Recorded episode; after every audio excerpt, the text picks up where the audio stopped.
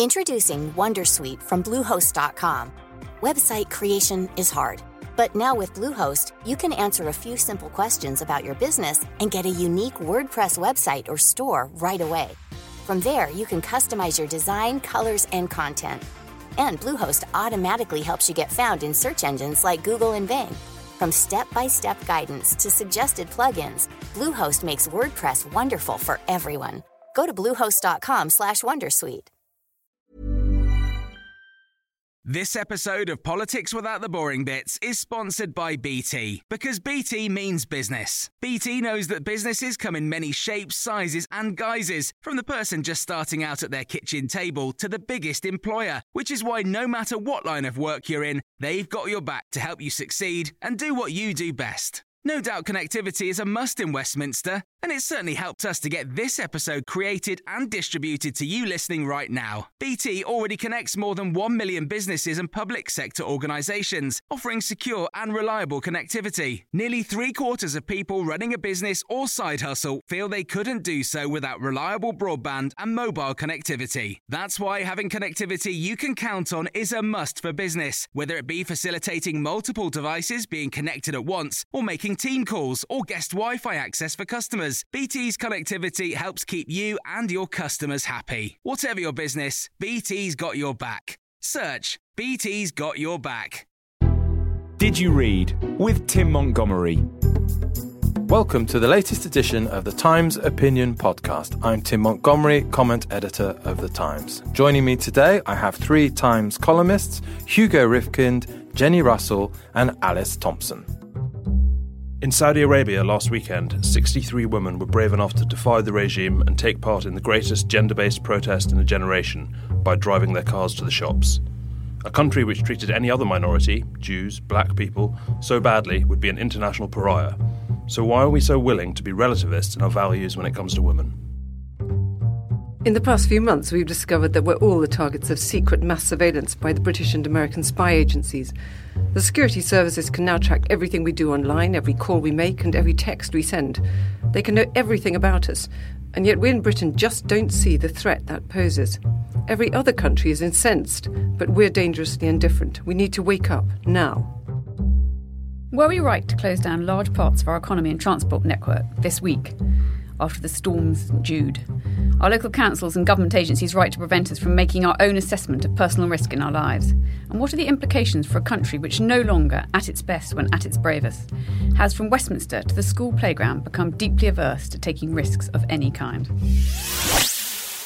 So, those are the three issues we'll be looking at this week civil liberties, spying, and risk. But, Hugo, going to start with you and your column on gender inequality across the world. And your f- argument in your piece for the Times was that we worry about gay rights um, when those those are uh, contaminated in any way around the world. We worry about uh, persecution of Christians, but for half of the world's population, we seem to be indifferent to this issue. It, one of the things you didn't really say in your column was whether you think this problem is getting worse or it's always just been a big problem that we've turned a blind eye to. I think in some parts it's getting worse. Yes, I mean it's not like we do we do nothing. You know, we do have sort of great kind of women's rights programs around the world, as mainly through the through uh, international development. But we tr- but it's exactly that we treat women's rights as a development issue, never as a security issue. So it's never the it's never the subject of high level discussions. It's never the cause of sanctions or threats of drone strikes or anything like that. It's a sort of background. it's, a, it's, it's it's a sort of background little sort of evil that goes on, and even even away from governments. I mean, activists, general human rights activism finds it hard to really motivate itself about women's rights. If you look at sub Saharan Africa at the moment, um, you have this great and wonderful wave of kind of protest against against laws, um, new sort of uh, invasive laws uh, against homosexuals. But the fact that this is happening against a backdrop where, where rape is endemic, where domestic violence is endemic, um, is sort of not is, is somehow less glamorous, less exciting, less remarked on. Alice Thomson. I remember that after 9-11, when we first went into Afghanistan, there was a huge issue about going into the country because it would help women, and that women weren't allowed to do anything. They were all covered up. They had burqas, and people really ridiculed that when Cherie Blair and Hillary Clinton both actually suggested it. Uh, it Laura seen as- Bush made it a bit one and of Laura her Bush, signature and I wonder issues. yeah. whether it's partly the idea that men shouldn't die for women and to a certain extent that you know just because women want to go to school or women want to do this and and it is extraordinary in a way and the only issues we talk about in Britain now is whether women should work whether they shouldn't work how you have the work life balance we aren't really pushing ourselves forward so it's rather amazing in a way to have Hugo as a man saying look actually all you Raise- ever talk raising- about is your raising own the issue life. on behalf of, uh, and maybe women. we should be looking and raising the issue further Jenni Russell. I'm very torn about this because, on the one hand, I completely applaud Hugo for raising this, and I think that issues like sexual violence throughout Africa, where I've lived, where most women get raped by the time they're 40 by somebody or other. Um, and female genital mutilation are incredibly important, and I think you're right that these issues just don't get addressed. Where I'm very wary is about our rights to start intervening in societies like Saudi Arabia to say you should have a whole different value system from ours. I just wonder how we would feel, for instance, if the Saudis said, we'll only trade with you if you stop your women driving. Because we think that um, the proper way to conduct our foreign policy is to make sure that your society becomes more like ours. I think that there's a really difficult problem with assuming that our values and our culture is the right one for other people and that therefore they have to take on many of the beliefs that we have. I think societies have to work out their own answers. So I think it's fantastic that the women in Saudi Arabia are protesting. Well, well, Hugo ended his article by saying cultural imperialism is not always a dirty phrase, not when we're right and they're so very, very wrong. So you have absolutely no objection to imposing um, these beliefs, Hugo. In, in some cases, no, not at all. I mean, to, to borrow a line from the fundamentalists, we're just right; they're not. Um, and it's um, I mean, I mean, if we have any sort of, if we have any liberal values in our country, which of course we do, I mean, we believe we believe in universal rights. We believe in we we we, believe that it is wrong to discriminate on any grounds, and um. And so it's not so much. I mean, it- it's almost like we're talking about two different things when we talk about imposing our values on Saudi Arabia. It's like we don't. I mean, I don't think anyone would talk about forcing Saudi women to go out to work, forcing Saudi women to drive, forcing Saudi women to leave the home in, in, in bikinis. Um, but um, I mean, there's there's a different argument to be had about about removing the barriers, about about freedoms. Pe- people are people are able to behave in, in whichever way they want, in my book. But everyone should have the freedom to behave in the same sort of way. Jenni, because we are, are are we not? Hugo is right. We're talking about fundamental human rights here, aren't we? And actually, some of the biggest contraventions are by some of the people we rely on or see, our, see as some of our important allies across the oh, planet we're- we're in the war on terror, for example. We're totally hypocritical in our foreign policy. If a country is important to us, like Saudi Arabia, basically we won't protest about anything that it does. But where I think the problem lies is that simply by our saying some a a situation should be changed, we're neither going to change the political situation nor, more importantly, the belief system of most of the people in that country who support it. It's a much more complicated business than that. I mean, I completely agree with you. I think Saudi Arabia's society is totally reprehensible. I don't know whether we can change it. I think it has to come from within. I think the people have to start arguing about it there. Alice Thomson. I think what was most depressing about Hugo's article was the fact that actually they have been trying in Saudi Arabia to change, but it's the same amount of women that actually it hasn't got any larger. That the revolt against what's happening to women. And that that it's, was it's, the most it- it's, it's 13 more women in, in 25 years. So, so the, the situation's not entirely bleak in that respect. they Yeah. do exactly. They need they do need our help actually, and that nothing What- is going what to happen. To say it can happen inwardly and that they can change themselves is, Do you, Alice, do you have any, when you say well, they need our help, what, what, are, what are we talking about? Well, I think the idea that, I mean, to a certain extent, I think it should be women, but I think the idea that we can air it more, that we can say more, that we can put more pressure on them, that, you know, we don't have trade embargoes against any country that's doing anything against women, yet we do quite happily have trade embargoes against them if they're. You So know, are, are you proposing we have trade embargoes against Saudi Arabia until they let women drive? Trouble is, they've got what we want. We want their oil. We're not interested in a trade embargo. Hmm. Hugo. But we're quite happy to say, you know, we have to bring Saudi Arabia to the table to talk about, say, Syria, for example. I mean, it should be it should be shameful for Cameron to ever speak with a Saudi Arabian official without mentioning women's rights in Saudi Arabia. You know, if he didn't if he didn't mention the if he, if he met with met with Saudi Arabians and didn't mention Syria, this would be considered a great gaffe and a great missed opportunity. Well, in- it should in- be, it should be at least on a parity.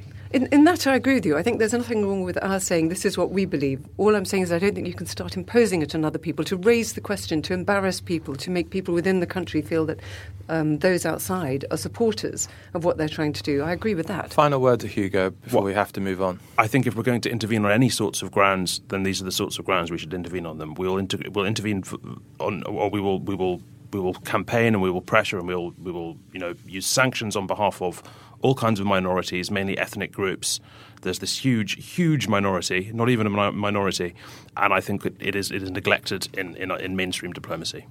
Thank you, Hugo. Well, we're on now to our second topic of the day, the one introduced by Jenni Russell at the top of the podcast. And Jenni, you wrote a piece for our sister paper, the Sunday Times, about the whole row over the bugging of Angela Merkel and the collection of data by the US and British spying authorities on millions of private citizens. And you feel that we're nowhere near as worked up about this as we should be.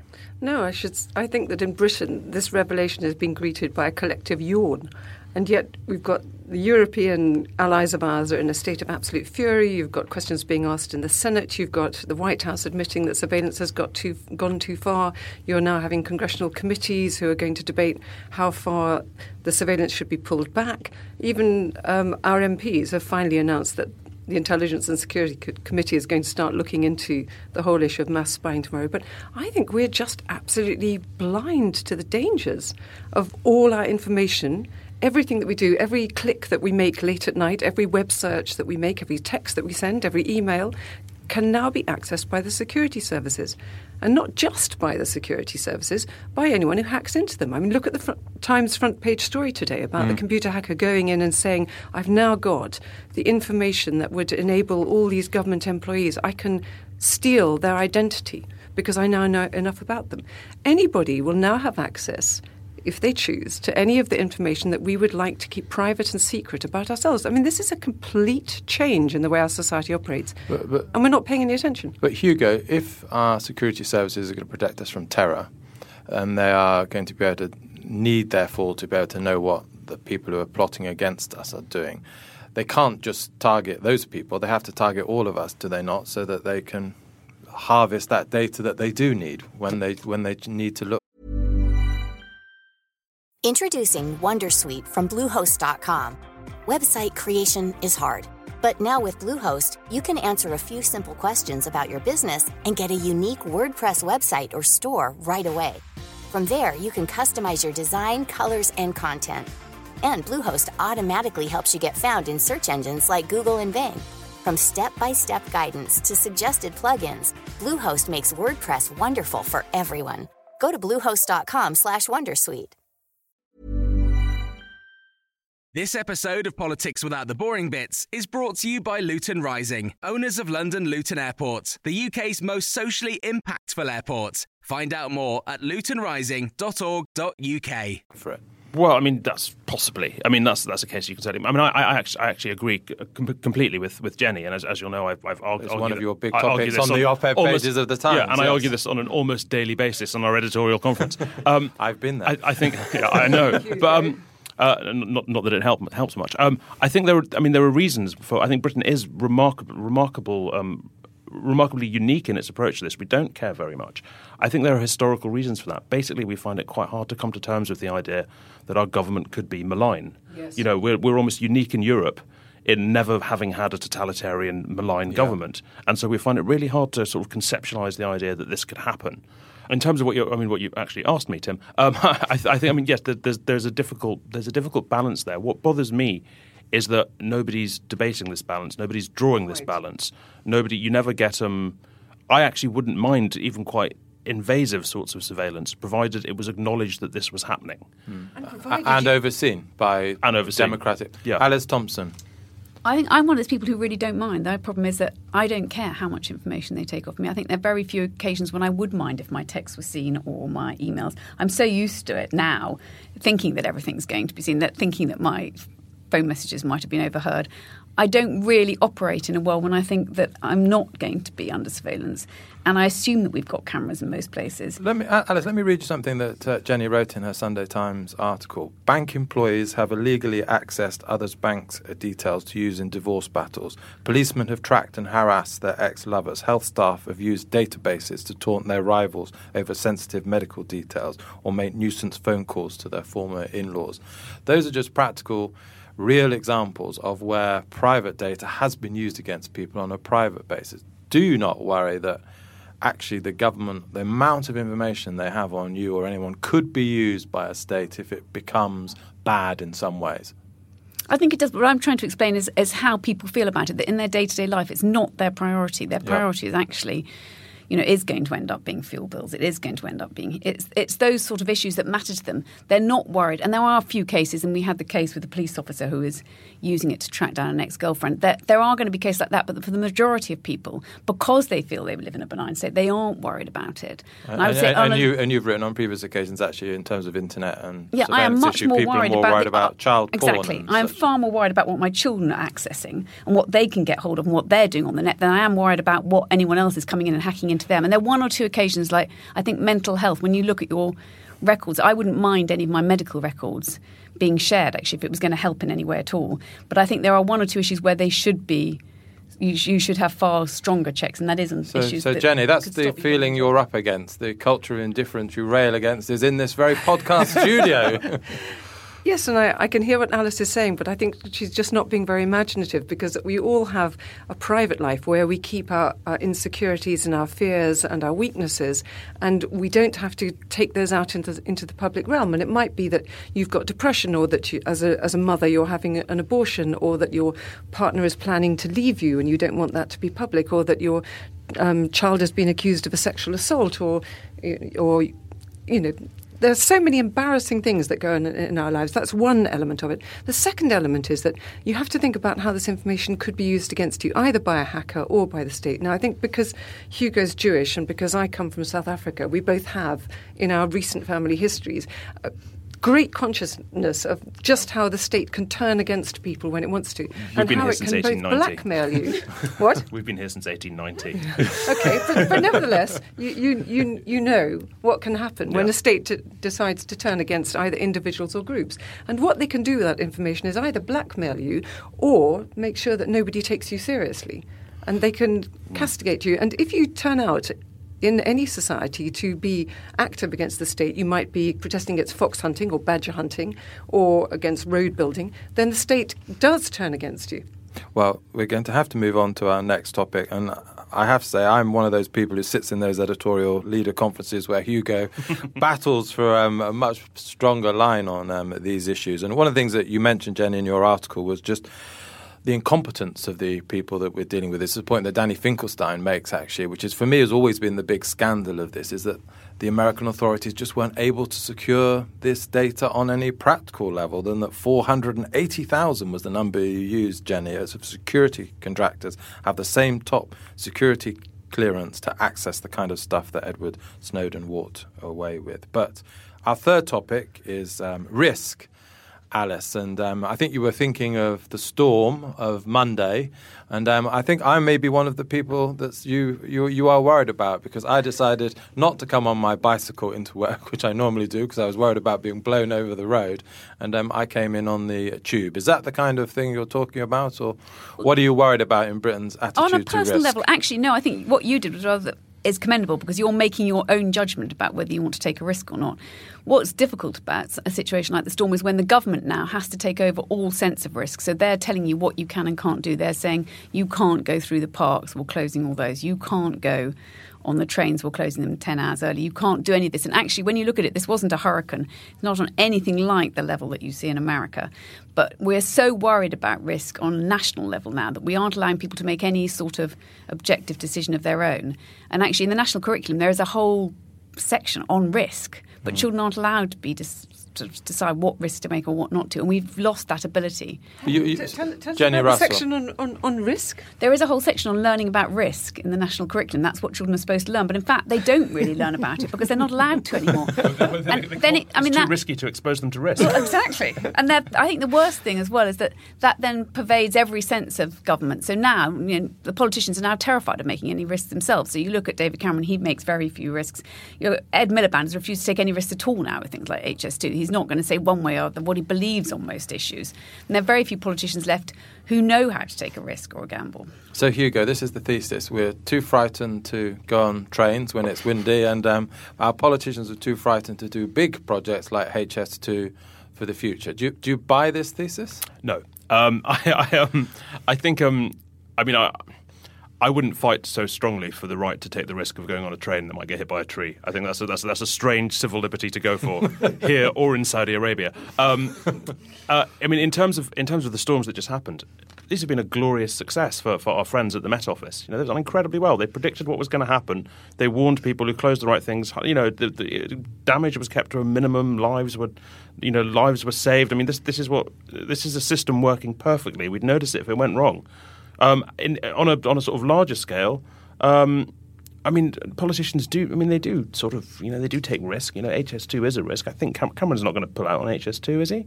I think he's going to keep going. We've just we've just commissioned. It's taken them 20 years We to come to a decision about HS2 because they're so worried We about just- it. we you, just look at, you look commissioned- at, I suppose, the fourth runway, third runway We've at just Heathrow commissioned. Airport as we well. just commissioned an enormous nuclear power station. That, Yes, that, and look how that's, long that took us. That's We so risky as to be actively stupid, Yeah, well, and yet we're doing it. You know, We're constantly waiting and waiting until it's almost too late. So with power, it's almost too late for the nuclear power stations. They should have been done 20 years ago. That we, we Yeah. spend so much time vacillating, we can't actually yeah, I, come I to a conclusion think Alice has got a good point on that. Jenni Russell. I have to say, look at what we're doing with the welfare system, the riskiest computer system ever, and it looks as if it's not working. IDS's great project to roll out universal credit. The Uh, I think, government um, keeps Bar- taking risks. Given on- what's happening with Obamacare in America, Barack Obama probably thinks it's a risk he wish he hadn't taken on a big So- IT project as well. So, so I mean mean, they do. take any risk no, no, but um, but I think they do keep taking the risks, and very often they don't pay off. That's part of their anxiety. But I, I'm not sure that I agree with you specifically, Alice, about the storm, because I'm very grateful, for instance, that if trains were um, a danger to us that they didn't run. But where I do agree with you is that in general, I think our society has become far too risk averse. And of course, it's all to do with the compensation culture. When it snows and head teachers close schools, it's because they're worried that they'll be sued if the children slip on Yeah. the icy paths and break their legs. So everybody has to go home. And that's the same reason why they don't let kids play with conkers, and it's why people don't allow um, strangers to swim in their ponds outside and so on. And it's absolutely insane. And I wish something could be done about it. You can certainly imagine what would have happened if the train companies had run on Monday morning and more trees had fallen on the lines and there'd been derailments. Lots of people who perhaps would have lost relatives or been injured on that train would have would have sued. Yes, that, no, I mean, it's that not is the a case group that you shouldn't do it. And actually, I think the trains that that they don't need to stop them 12 hours beforehand, which is what they were doing. And they also there was a very good letter saying that actually before, when they knew there were going to be storms, you would have British Rail in the Dales of British Rail. They would be going out and they would be checking the lines and they would be making sure they could open as soon as they possibly could. Whereas with us, it's just a foregone conclusion that everything will close for 12 hours. So yesterday Hyde Park was closed with none of the trees were down in Hyde Park just in case a tree went down. There are a lot of areas you could walk in Hyde Park where there are no trees, but you're not allowed to make that judgment for yourself just in case. Perhaps you could just sign something as you went into Hyde Park saying, I will not sue if I die. And that's the problem, isn't it? So- I do agree.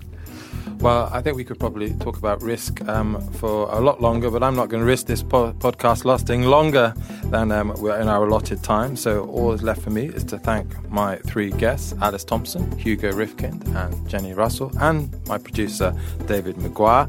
Some of the articles that we've been discussing today in this podcast can be read on thetimes.co.uk slash comment central, which is our blog, which is where you can find this podcast. Please do subscribe via iTunes and do tune in again next week.